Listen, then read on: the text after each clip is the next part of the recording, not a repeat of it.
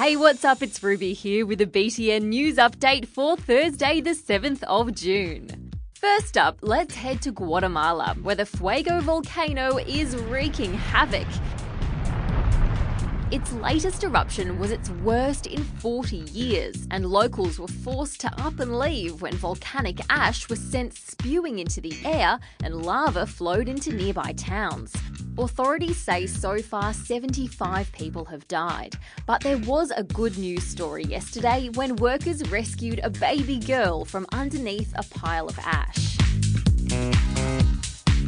If you're a league fan who hasn't watched the match yet, spoiler alert! The Blues and Maroons battled it out in Melbourne last night in front of more than 87,000 people, the fourth largest crowd in the game's history.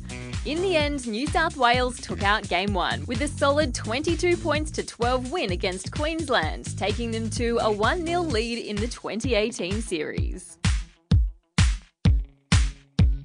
Over at NASA headquarters this week, asteroid trackers spotted a rock about 2 metres wide on a collision course with Earth. Thankfully, our planet's atmosphere came to the rescue and the asteroid burned up over South Africa, which was just eight hours after it was noticed. I'm sure there were sighs of relief all around as they worked out that no one had any reason to be alarmed. You might have heard of a competition called Miss America.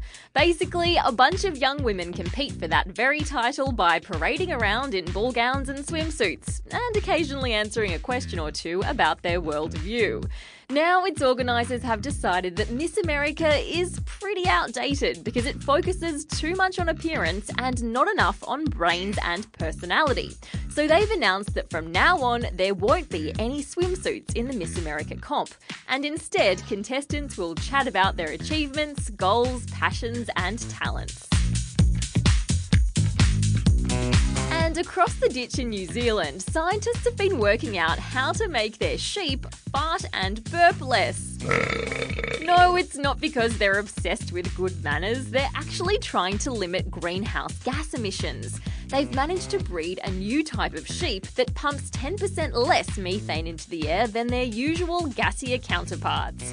When you take into account the fact that livestock gas is actually the number one contributor to greenhouse gas emissions for New Zealand, that is really good news. And it's also all the news I've got for you today, but as always, I'll be back with more tomorrow afternoon. See ya!